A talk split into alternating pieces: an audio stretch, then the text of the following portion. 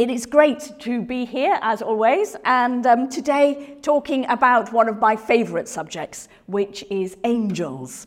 Um, I was once talking to a friend of mine a few years ago, and uh, she said to me, "Am I allowed to believe in angels?" And I said to her, "Well, yes, of course you are." Um, but then we got into a really interesting conversation about how she felt as though she had met an angel. But when she tried to talk to somebody in church about the fact that she felt that she'd met an angel, she was shut down immediately, as though she was into something strange, something weird, um, and she shouldn't mention it at all. So a few years back, um, I did various lectures on angels. And um, for me, one of the really moving things were the number of people who came to me at the end of my lecture. Um, unfortunately, that can't happen today because I've got to scoot off. Um, but who told me of their experiences of angels. So let's begin um, with the first point. Are you allowed to believe in angels? Yes, you are.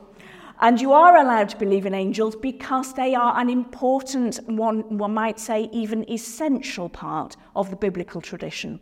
And one of the questions that we need to ask is what we can understand about angels from the Bible and whether that can help us in our understanding of angels. And there are, I think, quite a lot of interesting things we can notice that will help us when we're reflecting on um, our experiences of angels. Um, The challenge, I think, is that one of the things that has happened um, over the years is as the church has spoken less and less about angels, there are other traditions that have spoken more and more about angels. And therefore, when you start talking about angels, you end up in a quite an unbalanced situation where the church has nothing to say and those who practice um, various parts of New Age religion have a lot to say, and that changes the debate. So what I'm hoping to be able to do today is to be able to say to you, this is the Christian tradition about angels. This is why they're really important, and these are the things we need to bear in mind when we're thinking about them. So the first place we need to start, of course, um, is what do angels look like? Um, I invite you to pull an image into your mind. An image where you would be really clear that this is an angel that you're looking at. And in order to be helped, we can look through Christian art. You can look at stained glass windows, at lots of paintings, at um, various of the statues that exist even outside this door. Um, and they, all of them, have a certain look about them. And the first place, I think, to question to ask is actually, what does an angel look like? How can we tell what an angel looks like? Now, I'm going to guess that the vast majority of you who are now thinking of an angel um, are thinking of somebody with wings. I'm just looking around, is this, this correct? Um, what is absolutely fascinating is that's one of the few things I cannot tell you is true from the biblical tradition. Um, that is one of the fascinating features um, of angels in the biblical tradition. There are other things that do mark them out. So in order to be able to get to what an angel looks like, we actually need to begin with a definition of what an angel is, because that then gets you into what an angel looks like. And the reason why you will be thinking of angels having wings Um, is partially because every single picture of an angel have, has them with wings. But secondly, there are um, depictions within the biblical text um, of beings that we often associate with angels. And I'm thinking here particularly of the cherubim and the seraphim. Um, now I need to get really picky and pedantic. Um, so please excuse me, but it's quite an important point. Um, that the word angel in both Hebrew and Greek means a messenger. So the Hebrew word is malach and the Greek word is angelos, from which we get our word angel. And the thing that makes an angel an angel is that they bring a message. So they are messengers. They bring a message normally from God, though not exclusively, as we'll see in a moment, um, and they communicate that message to somebody. That's what defines an angel. Now, this is where I get picky. Cherubim and seraphim are not messengers. What they are, are the heavenly beings who are around the throne of God. And their job is not to bring a message.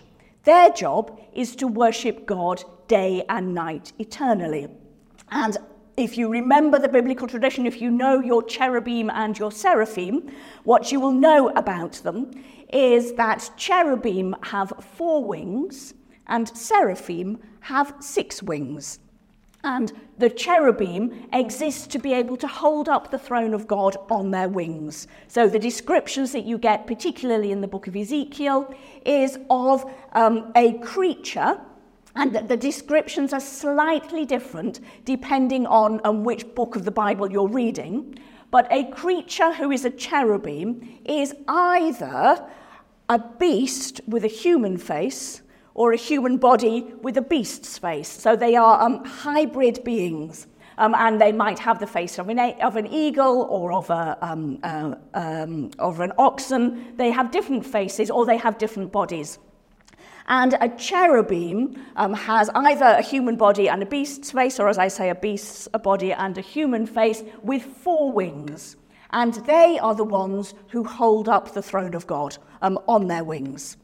The seraphim are the ones who fly in front of the throne of God. If you remember um, Isaiah six, if you know Isaiah six, the angels fly, the seraphim fly before the throne of God, saying, "Holy, holy, holy." And they have six pairs of wings. Um, two, with two they cover their faces, with two they cover their feet, and with two they fly. And the purpose, therefore, of the wings are both to cover themselves before God and then to enable them to fly before God. So that's where the wings come from with angels. But what's actually quite interesting about the tradition about angels is that there is nothing that is ever said about any of the messengers who come to earth with a message that says that by the time they get to earth, they have wings. The one exception is a reference in Daniel nine. So Daniel nine verse twenty-one says, Gabriel came in swift flight. If he came with swift flight, you could argue, if you wish to, that he, um, how did he get there in swift flight unless he had wings? Um, but that's the only reference to an angel with wings. And the reason why this becomes quite significant is actually one of the biggest traditions that goes all the way through the biblical texts about angels is people aren't sure whether they are angels or not. Um, and that begins to tell you that actually the angels aren't very clearly angels. Um, it is very unlikely in the biblical tradition that the angels that we see depicted all around us actually looked like that um, when they appeared. So when Gabriel appeared to Mary, um, if Gabriel had had a whacking pair of wings, um, it would have been really obvious who he was. But the point about the angelic tradition is that it isn't always clear precisely who the person is. Um, and there are some interesting examples which I will give to you now. Um, the first, of course, is the very, very famous Genesis eighteen of the um, angels at the Oaks of Mamre. If you remember that story, Abraham is sitting um, at the Oaks of Mamre and three people arrive. And it is quite clear from the text that they are people, they're not identified particularly as angels. Um, and then as the story unfolds, you begin to suspect that they are angels. And then you begin to suspect even further that one of them might actually be God, but you're not quite sure. They might be or they might not be. And the story is about that kind of un- unclarity, then not being quite sure precisely who is who. And then, of course, you've got the really important verse, which I will refer to again, in Hebrews thirteen, verse two, which says, um, always show hospitality to angels, angels, because by doing so, some people have entertained angels unawares. So the idea that a stranger that might pass your um, way might actually be an angel. which is back to my point about the wings. If the person rocked up with a vast pair of wings, you would be really clear that they were an angel and not just a stranger who had passed the way. So you begin to get this sense within the biblical tradition that actually the wings are an optional extra. Um, they are not necessarily um, kind of part of the essential part of the tradition. And there's another bit that I just want to draw your attention to about the lack of clarity you get in the Bible about the nature of angels. One of my favourite stories where angels turns up is First Kings nineteen. And First Kings nineteen tells the story of Elijah. So Elijah has just fought the prophets of Baal and had them all, four hundred prophets of Baal, killed. And Jezebel, um, the queen who was married to Ahab, said, um, I am going to kill you too.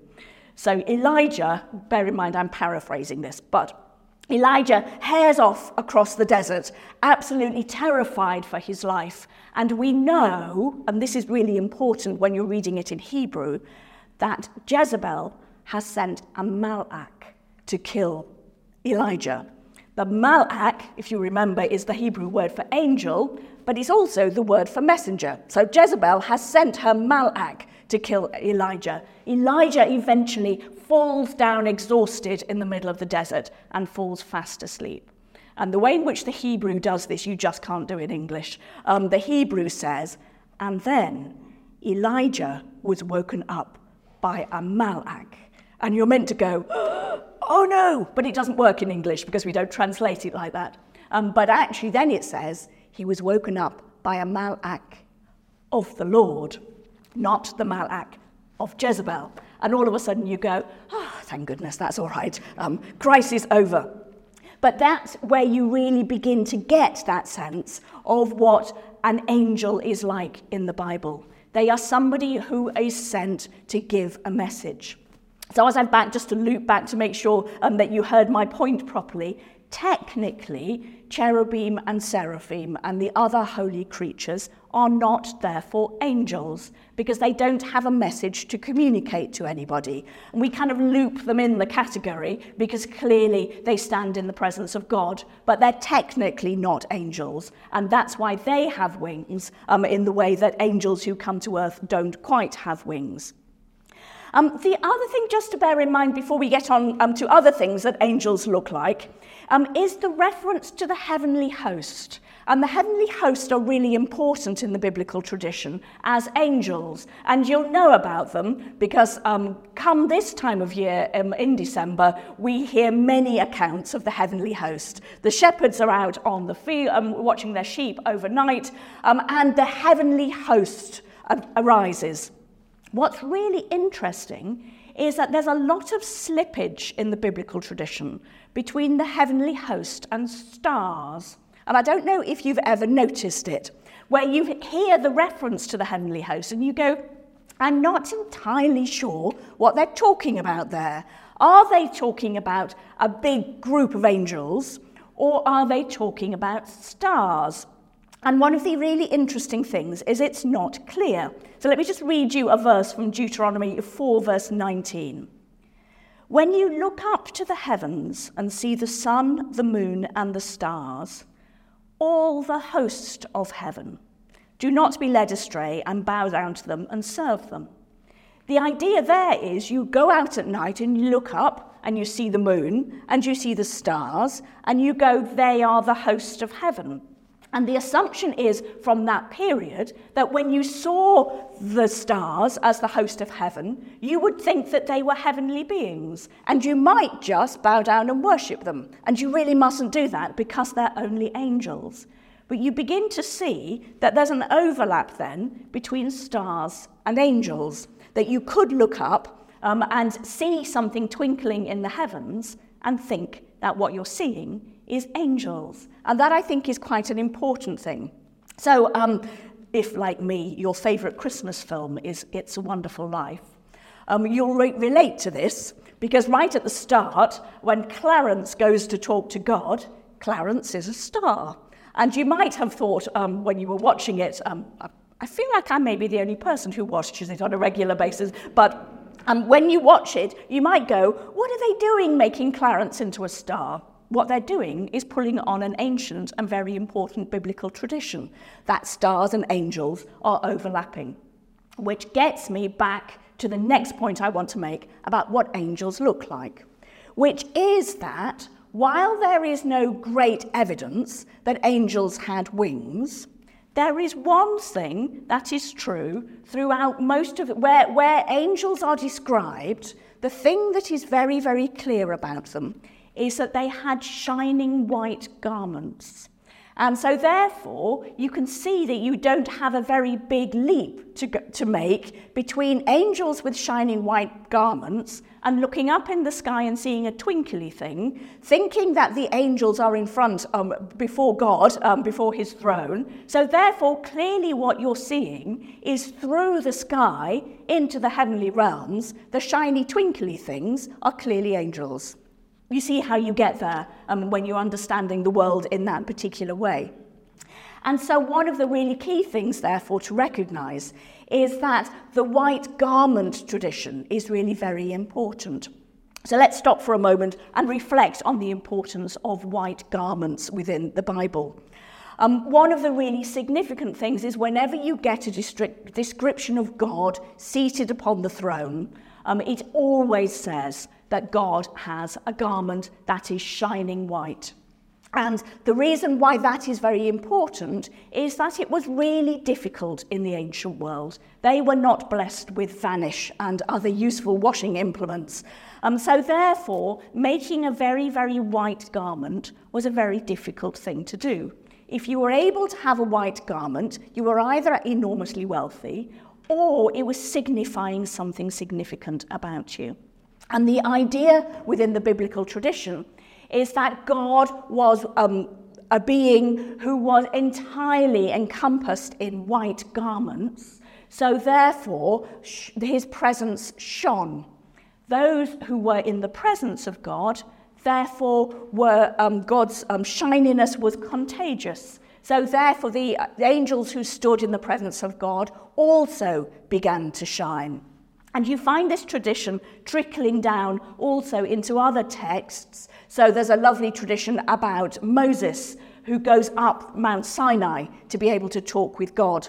And as he goes up Mount Sinai, and when he comes down again, his face is shining.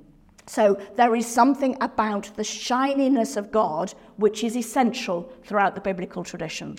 Those who are close to God um, are, have um, his contagious shininess um, catches um, with them. Angels, of course, are very close to God and therefore shine incredibly. Um, those um, who stand in the presence of God find God's presence contagious and therefore um, they begin to shine as well. So, what do angels look like? They may or may not have wings. The hint is probably not. Um, they almost certainly um, look as though they have white garments. Um, the tradition is absolutely unclear about whether they have a gender. Um, there is nothing in the tradition that indicates that um, angels are either male or female. Um, they are simply angels. Um, they're not um, that kind of being. Um, and that's it in the biblical tradition about what an angel looks like. So you can begin to see why it is that people struggled enormously to work out whether somebody or something was an angel or not. How do you know? And the answer is that you know because they bring a message. And the really key thing about angels is that they always bring a message. So the identifying factor about an angel in the biblical tradition, let's lay aside um, from the modern tradition, but for now, looking at the biblical tradition, you know that something or somebody is an angel because they come bringing a message for you. And that, I think, is kind of just the very heart of the tradition. The interesting question is, Um, how then do you begin to interpret that? So I'd like to spend a moment now just thinking about Luke's Gospel, because Luke's Gospel, I think, is fascinating when it comes to angels. If you know Luke's Gospel, you will know that right at the start of Luke's Gospel, um, you cannot turn around without bumping into an angel. Um, you've got Zechariah in the temple who encounters an angel. You've got Mary who meets Gabriel. Then you've got the shepherds with the whole host of heaven who we've established might be stars, might be angels, um, but they're probably starry angels, so we don't need to distinguish between them. But there are angels after angels after angels until you get to the end of chapter two. And then you have no more angels throughout the rest of Luke's gospel until you get to the very end with Jesus' resurrection. And then with Jesus' resurrection, two angels come back and seat, sit in the empty tomb again. So if you're reading Luke and you're interested in the subject of angels, your question is, where have the angels gone? Um, why were they there at the beginning? Why are they there at the end and not there in the middle? What's happened to them? The answer is given, I think, really clearly and very importantly in Luke's Gospel, because after the birth of Jesus, um, we then have the next big moment that happens in Jesus' life, which is that Mary and Joseph take Jesus to the temple um, in order to be dedicated to God. And then he meets two people, Simeon and Anna. And both Simeon and Anna immediately recognize Jesus to be Jesus. They recognize who he is. And uh, one of my favorite moments um, about the story that we have um, of Jesus going to the temple is that um, Simeon um, sees Jesus. And this is a tiny baby who has currently done nothing, as far as we know. He's been born, he's cried, he's fed, he's pooed, otherwise not re- nothing, um, because he is a baby. And Simeon says, not what we often hear him say, but what he actually says is, my eyes have seen salvation. Not my eyes have seen the Saviour, but my eyes have seen salvation. So what he does in recognizing Jesus is he looks at Jesus and he says, I know who this is. I know the importance of Jesus. I know the world is now completely different because I have encountered salvation in this baby. And what I'm hoping that you're beginning to notice, therefore, is that what Luke immediately does is he takes away angels, as we might define them, and he puts in two new ones, Simeon and Anna, people who are human beings going about their daily business, but who are able to see and recognize. And what's really important about both Simeon and Anna is they then go and tell lots of other people about what they've seen. Simeon declares that he he's, has encountered salvation. Anna goes and talks to everybody um, about um, the fact that the redemption has happened. So therefore, Simeon and Anna become the next angels in Luke's account. And the reason why I think this is really important for understanding Luke is that then you're set up throughout Luke's gospel to look for angels where you find them. They are the people who understand who Jesus is and go and tell other people about it. They are become the messengers. So is that defining an angel as a messenger suddenly begins to shift and change things for us, because we recognize that the key thing about an angel is that an angel is somebody who communicates a message. Once you understand the nature of the message, then you start looking for Luke's angels elsewhere. Until finally, um, we get the resurrection back again at the end, and you have two angels who appear because, frankly, what the message was was so mind-blowing that people needed a little bit of help to understand it. Um, so you have angels who help with the message, but there are human beings who are messengers as well. And I think that's a really important thing to bear in mind when you're thinking about the nature of angels, um, which I will come on to um, towards the end of my talk. But next, I just want to talk about two other things, um, which I'm, um, asked, well, no, I tell a lie, three other things um, that I'm asked about on a regular basis. The first is named angels. And one of the things that's interesting in the Bible is that there are a few angels who are named. Um, most of them are unnamed. Most of them we do not know anything about, um, other than that they may or may not be an angel. The person's not quite clear or not. Um, but there are um, two who are named in the biblical tradition. Um, Michael and Gabriel. Those are the two whose names um, we have very clearly in the biblical tradition. And what's quite interesting is outside of the canonical text, um, um, there is another, um, the book, in the book of Tobit, there is another named angel who is called Raphael. And then outside of the non-canonical books, um, we have another one um, who appears in later Jewish literature, who is known as Uriel.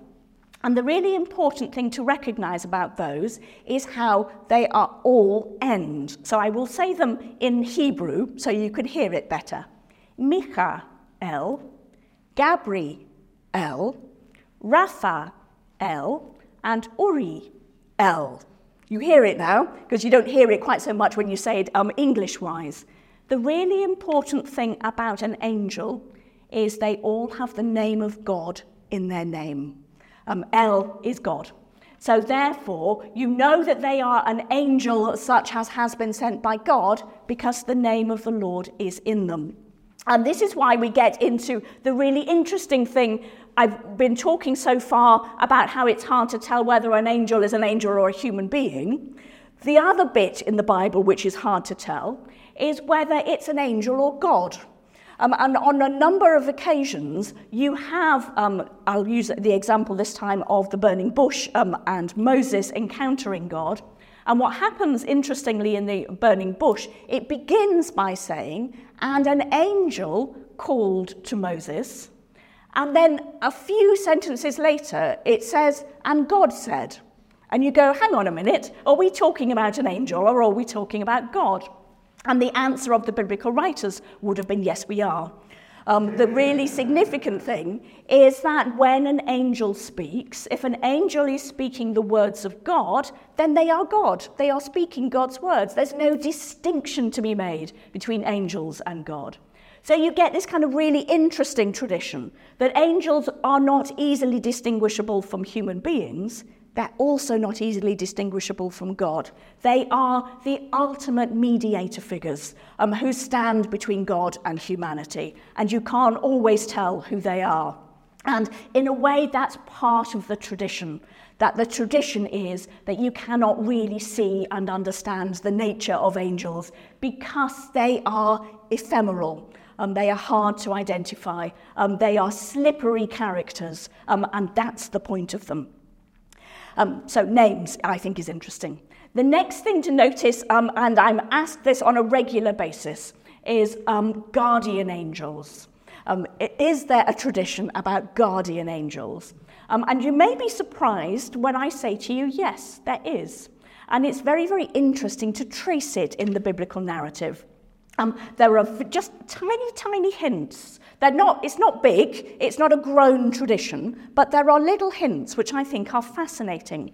So you've got um, a reference in Daniel to uh, Michael, Michael, um, who is the protector of the people of Israel. It seems as though Michael's particular job is to look after Israel. So therefore, the implication is that there are other people's job, other angels' job, to look after other groups of people. So Michael seems to be um, the protector of a group of people. Um, you've got um, references like Psalm ninety-one, that God will command his angels concerning you to guard you in all his ways. The implication is that there are angels whose job it is to look after people, to guard them, to take care of them. And then the one that I think is most fascinating actually comes from the New Testament, not the Old Testament. In Matthew eighteen, take care that you do not despise one of these little ones. Um, just for clarity, little ones doesn't mean children in Ma- Ma- Matthew's Gospel. It means um, people who are God's children. So they're not necessarily young, they are the children, they're defined as the children of God. But take care that you do not despise one of these little ones, for I tell you, in heaven their angels continually see the face of my Father. So the idea is that the, the, the, the little ones have angels who intercede before God day and night. Um, and that is beginning to sound quite significantly like a guardian angel tradition. So as I say, you, I cannot tell you that there are guardian angels um, in the Bible, but it's very clear to me that there is the start of a tradition that eventually becomes the guardian angel tradition, if that makes sense. So it's not there in its full form, it's there in its partial form in the Bible. So we've done named angels, we've done guardian angels, and we cannot leave off um, this subject without a discussion about fallen angels, um, because they are, of course, another category which are quite important within the biblical tradition. Um, and one of the really interesting things about fallen angels is you just find them um, occasionally. Um, and the references to them become very much more important outside of the Bible. Um, and in the particular literature that I have studied, uh, my own research specialism um, is Jewish mysticism and its understanding of um, encounters with God, including angels, um, outside of the biblical tradition. Um, it's absolutely fascinating, and I won't bore you with it today, um, but it is a really, really interesting tradition. But you have, again, little hints in the biblical tradition that then grow up into a much bigger tradition later on. So you have a reference in Genesis six um, to um, angels who desire um, women, and they um, come down and have sex with the women, and as a result, they are there are the Nephilim, who are the giants who walk around earth. Um, you've also got a reference in Isaiah fourteen, um, which is the reference which talks about somebody who tries to um, invade the throne of heaven and is thrown out. And the Latin translation of um, that gets you the tradition about Lucifer. So Lucifer is, um, comes from the Isaiah fourteen tradition. Um, and then you've got hints about it in um, Revelation twelve as well. But what is fascinating about um, the fallen angel tradition is that what it does is it tells you a lot more about angels than it does about fallen angels. Because the idea is that angels are those who have two jobs, if we're going to allow the cherubim and seraphim to be in the angel category, which I suggest we do for the sake of argument. One of them is to worship God day and night. Their purpose is simply to sit before, sit, stand, fly before the throne of God and worship eternally. The second is that when needed, they're sent to earth with messages from the throne of God. That's the purpose of an angel. Um, an angel that decides they quite fancy sitting on God's throne is misunderstanding the purpose of an angel. An angel that decides that actually they would like to have their own authority and do what it is that they would like to do is misunderstanding the purpose of an angel. An angel who decides that they fancy some human beings and fancy coming down to have a, a chat with them, shall we call it, um, um, are also misunderstanding the purpose of angels. So the idea is that a fallen angel tells you what an, a real angel is meant to do. Worship God, bring God's messages to earth. And so, therefore, what you get within the biblical tradition is this, I think, absolutely fascinating um, idea that there are beings, and the beings are there to worship God and to bring messages. They look superficially like human beings, so you're not entirely sure whether they are, in fact, um, human or not, um, but their job um, is just twofold, nothing more than that. And one of the really important things, I think, within this tradition is to recognise that one of the things that we get wrong about angels most often, and when I say we, I mean through Christian history, for two thousand years and more, we get them wrong, is that the first thing we do is we make them into God. Um, and when that's when you, the fallen angel tradition becomes really, really significant. Um, that actually we need to recognise that God is God, and the angels worship before God. When you give them too much authority, too much influence, then actually you begin to get the tradition wrong. And if it makes you feel ever be- at all better, it was ever thus. And one of the really interesting strands that runs through both the biblical text and the extra-biblical texts is that people were always trying to worship angels and were being told that they needed to stop. You should not worship angels is one of the strands that runs all the way through um, the biblical tradition and extra-biblical tradition. In fact, let me tell you one from an extra biblical tradition that you probably don't know.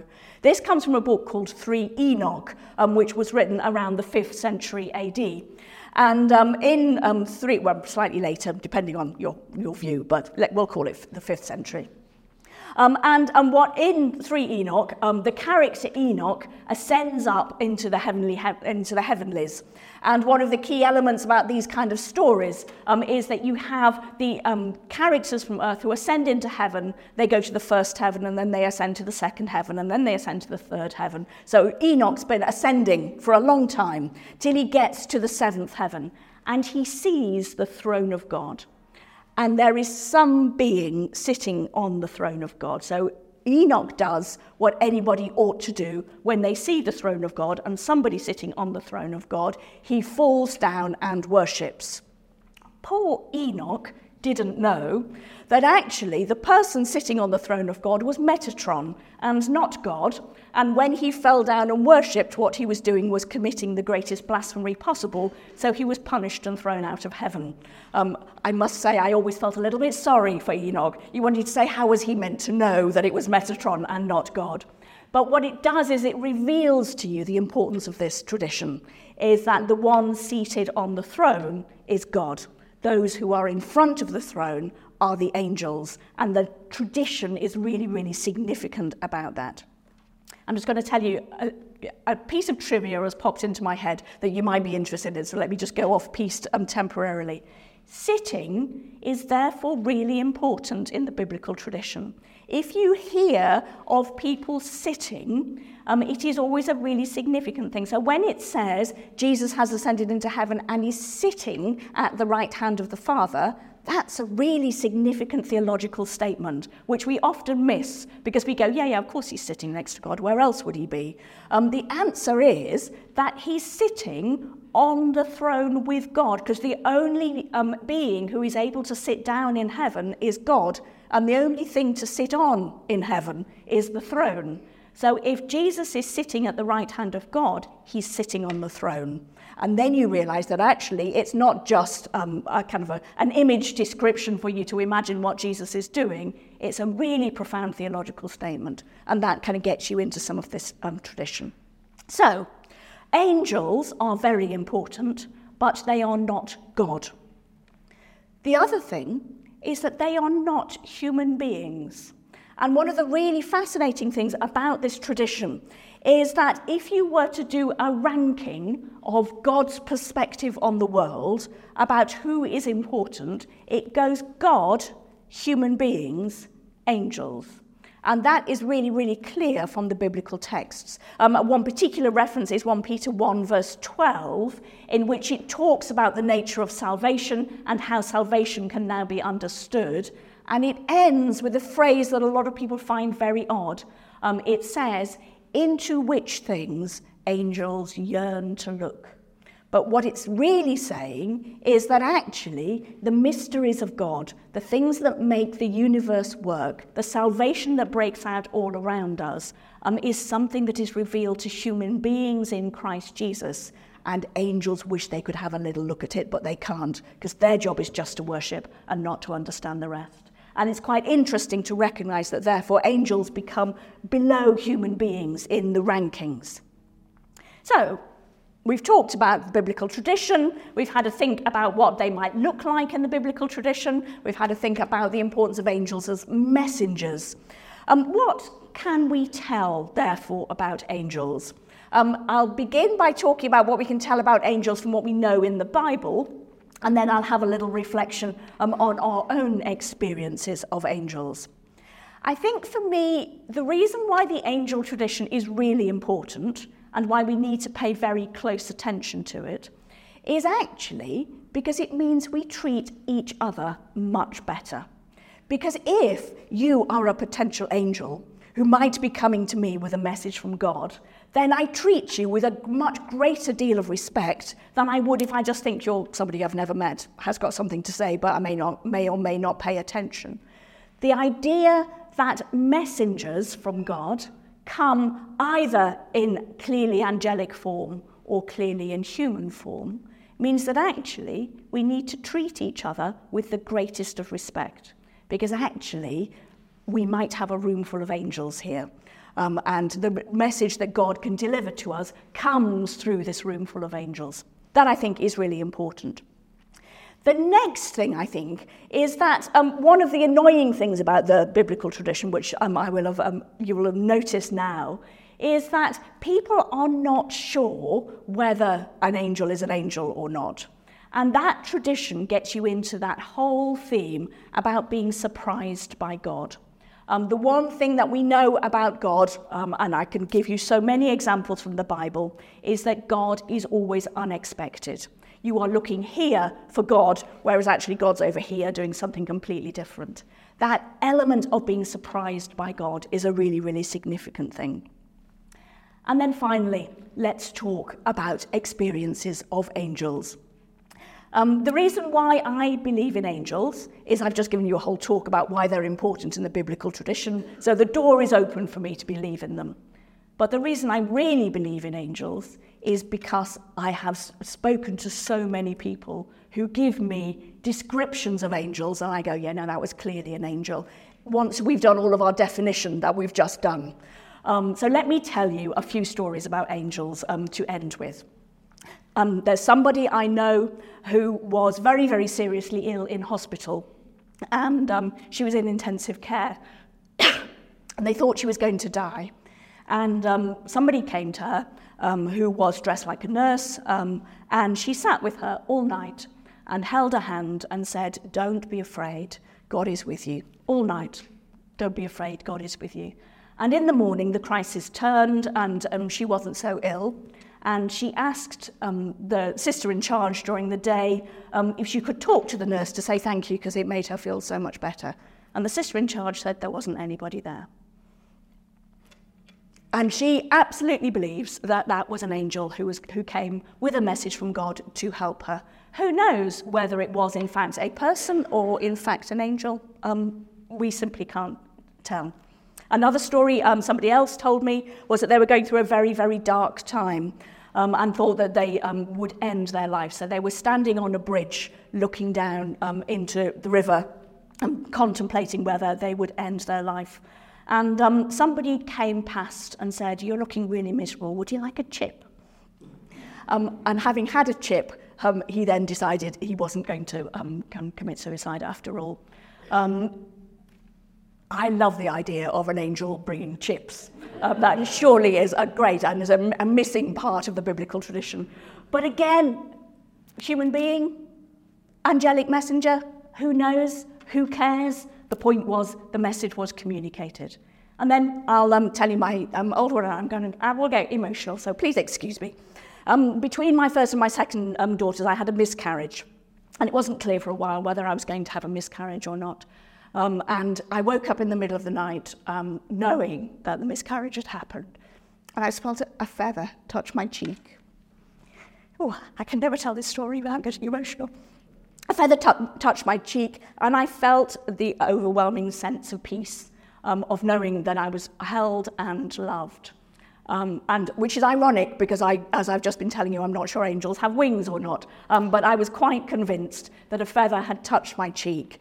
Um, and therefore I knew that I was known and loved by God. I could now go on and tell you twenty-five other stories of um, angels that people have told me about, um, but I would just like to leave you there um, with um, the things that I know. Angels are important in the Bible. We cannot tell whether they are human beings or God or some kind of um, unearthly um, being. Sometimes they are, sometimes they're not. Sometimes it's clear that they're angels, sometimes it's not clear that the angel that they are angels. But one thing I do know is that those experiences have never stopped, and people still talk today about their own experiences of angels. And the unifying factor is that they receive a message of some kind or another, whether it's emotional or factual, but mostly emotional, Um, which communicates that they are loved in the world. And as far as I'm concerned, that'll do. And I'll believe in angels based on that.